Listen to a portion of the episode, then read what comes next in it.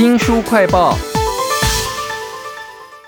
有一种工作啊，不用诈骗，不用绑架肉票，也不用躲到柬埔寨啊，就可以月入二十万。这是什么工作啊？为您介绍这本书，叫做《吃药之后》，然后呢，请到了作者药师胡庭月。庭月你好，周翔你好哦。这个工作月入二十万的，是你一个药师的朋友接到的 offer，他去做了没有啊？啊，当然没有啊，因为他是地下电台的广播播报员，卖药的。对，是卖药的。但我觉得，与其说卖药，我觉得他在卖一个安心的感觉。地下电台为什么这么厉害，可以月收入做到二十万，而且还不含奖金？哇！就对我来说，是因为他们很懂人，他们很有人情味，他们的广播内容基本上都满足了听众们哦想要安心，想要哦能不能不吃药就解决健康问题这件事情。根据我去环岛演讲认识的长辈来说，他们会觉得哦，这些地下电台不管他们卖的是什么，只要听起来能让我安心，能让我继续工作养家，因为对我来说。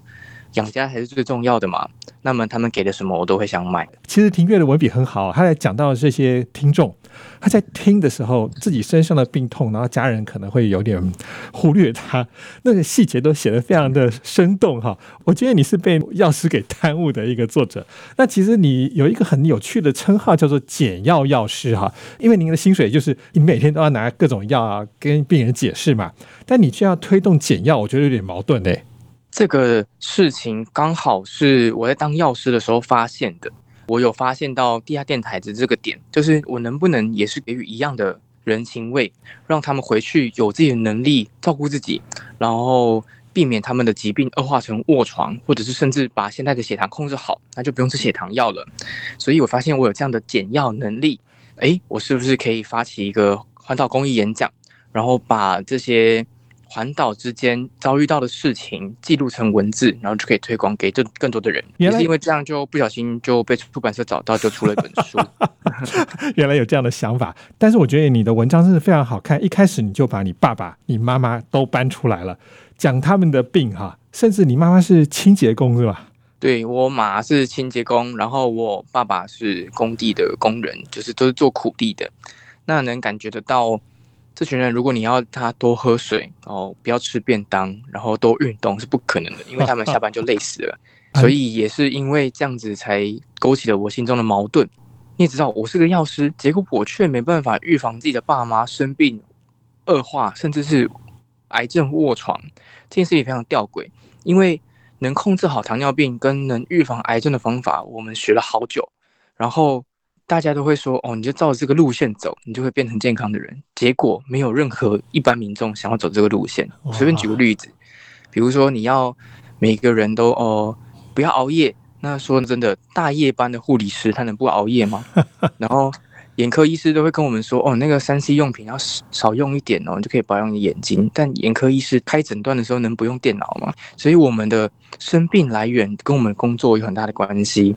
民众想要解决的是他能不能继续工作，但我们现在给的建议比较像是，他不管你工做了什么工作，你就必须要达成这样的建议，但这些建议都会跟工作有冲突，长辈就会觉得不行啊，我还要继续工作，我总不能辞职吧？我辞职可能变就好了，但是他们就觉得我要改个方法，所以才会诞生出地下电台这样的概念出来，因为地下电台是让他维持工作，但他又可以。可能听起来有一个解决问题的方法，他们就想要尝试。你会发现，现在的长辈，他们不管做任何选择，其实都是在逃离医师给的建议。哇，书名就叫做“吃药之后”，然后呢，从文明病缠身呢，到减少吃药的第三人生，请到的是作者简药药师胡庭月哈。那庭月其实讲到他自己家里面的事情的时候，我觉得特别能够看到，就是身为一个药师哈，有食物的层面，但是你也有亲情的层面，就是你总不可能强迫你妈一定要减肥或者是减糖嘛？到底你那个减糖便当是怎么样跟你妈谈出来的？因为一开始就会跟妈妈说，呃，妈，那血糖越来越高了哦，搞不好要吃药了哦，搞不好打胰岛素哦。你那个便当啊，能不能饭少吃一点？你回家的时候能不能多运动啊？然后我妈就很不想要聊这件事情，就 怎么怎么可能多运动？后来这件事情打击到我，就是为什么一个药师却不能照顾好自己的家人，这样吊诡。那我明知道我妈恶化之后，五年后、十年后她会失明，她会截肢，她会洗肾，我不想让我的爸妈变成这样子，所以。我必须成为第一个转弯的那个人，因为没有人转弯嘛，山不转那就我转，所以我就跑去看他。因为我妈妈工作很简单，她工作打扫清洁是两点一线，所以你会知道她哪里出发，然后哪里结束。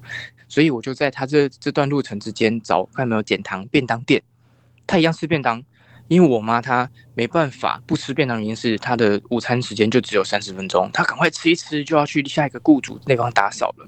那你要她哦细心的去自助餐夹什么鱼，然后那边挑刺来吃，怎么可能？所以我就干脆找一个减糖便当店，很方便，拿着就走，拿着就走。然后妈妈就骑摩托车去那边。哦，买一个便当到下一个雇主家，赶快吃完，那他就可以继续做他的打扫。基本上他的习惯都没有被改变，但是他的糖尿病是被控制好的。哎，那早餐呢？早餐通常是自己要准备吧？没错，早餐的话，如果要准备，你会发现对长辈来说也是个困扰，因为我们还有那么多时间，还没煎荷包蛋，来弄生菜沙拉，弄什么蔬果汁自己打，不可能。但是如果要解决问题的话，我有很好的方法，就是让他们，比如说一次就可以准备一周的量。比如说地瓜，比如说香蕉，比如说芭乐这些东西，他们吃得饱，然后又好解决。早上起来看到一颗蒸好的地瓜，那大家就可以走。或是溏心蛋，现在菜市场都会卖那个溏心蛋啊，溏心蛋软软的又好吞，对长辈来说又很方便。对溏心蛋，你看就买了一大盒，然后放冰箱，每天早上起来就吃个一两颗，是很好的解决方式。那另外蔬菜的部分。我们台湾的早餐很容易蔬菜不够，比如说烧饼、油条哦，比如说蛋饼，这里面其实都没有菜。那蔬菜部分，我就会买那个一箱的高纤无糖豆浆，摆在家里面。爸妈早上如果想觉得太干，想配饮料，就喝那个，里面就可以吃到纤维。这样我就同时解决爸妈早上没时间准备。他们又想要控制血糖的问题，哇，果然是简药药师啊！不但讲出的是务实的医疗建议，而且也让病人可以接受，我觉得这也最重要了哈。书名叫做《吃药之后》，然后呢，从文明病缠身到减少吃药的第三人生啊，请到作者简药药师胡庭月。庭月刚刚讲，你有去很多地方巡回做演说嘛？那我觉得你跟台下的这些阿公阿妈互动，其实招数还蛮多的。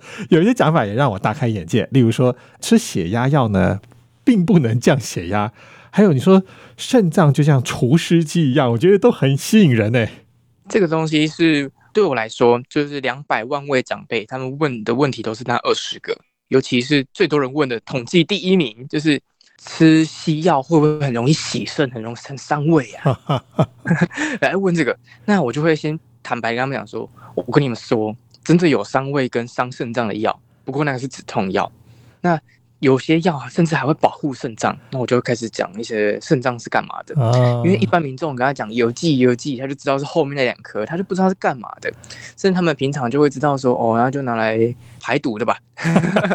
所以我就会用除湿机的概念去。告诉他们说：“哦，这个家里面除湿机是拿来储水？那甚至那空气中的那个杂质有没有？它就会把它顺便吸走，然后就把它装到储水箱。那我们等到储水箱满的时候，把它倒掉嘛。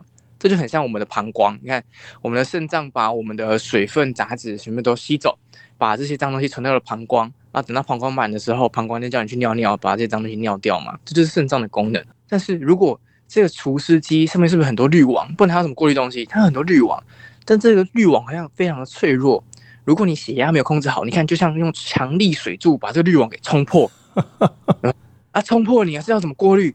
啊，没有过滤的脏东西，又水越来越多，越来越多，我跟你讲，撑不到三天，你就要去看上帝，去看老天爷。那那如果你的孙子下礼拜就要出生呢，你会很期待说，不行，我一定要活到下礼拜。那在这个时候，你要怎么救自己？你血液里面都是脏东西，都是水啊，都是脏水啊，你要怎么救自己？你就会请医生，可不可以把这个洗掉嘛？那就是喜肾了哦，原来是这样子。我就像那个台下的阿公阿妈一样，听得一愣一愣的。哎，发现说原来是这个概念。那我对于吃药这件事情，或者是我愿意去做健康检查这件事情，可能就会改变了哈。都在吃药之后，然后呢，这本书啊，请到的是巡回各地做减药的推广的药师胡庭月哈。那其实你还有很多招数哦，大家可以来看书啊，就可以知道说到底这些药的概念是什么啊。非常谢谢庭月，谢谢您，谢谢周翔。也请记得帮新书快报按个赞、分享以及留言哦。我是周翔，下次再会。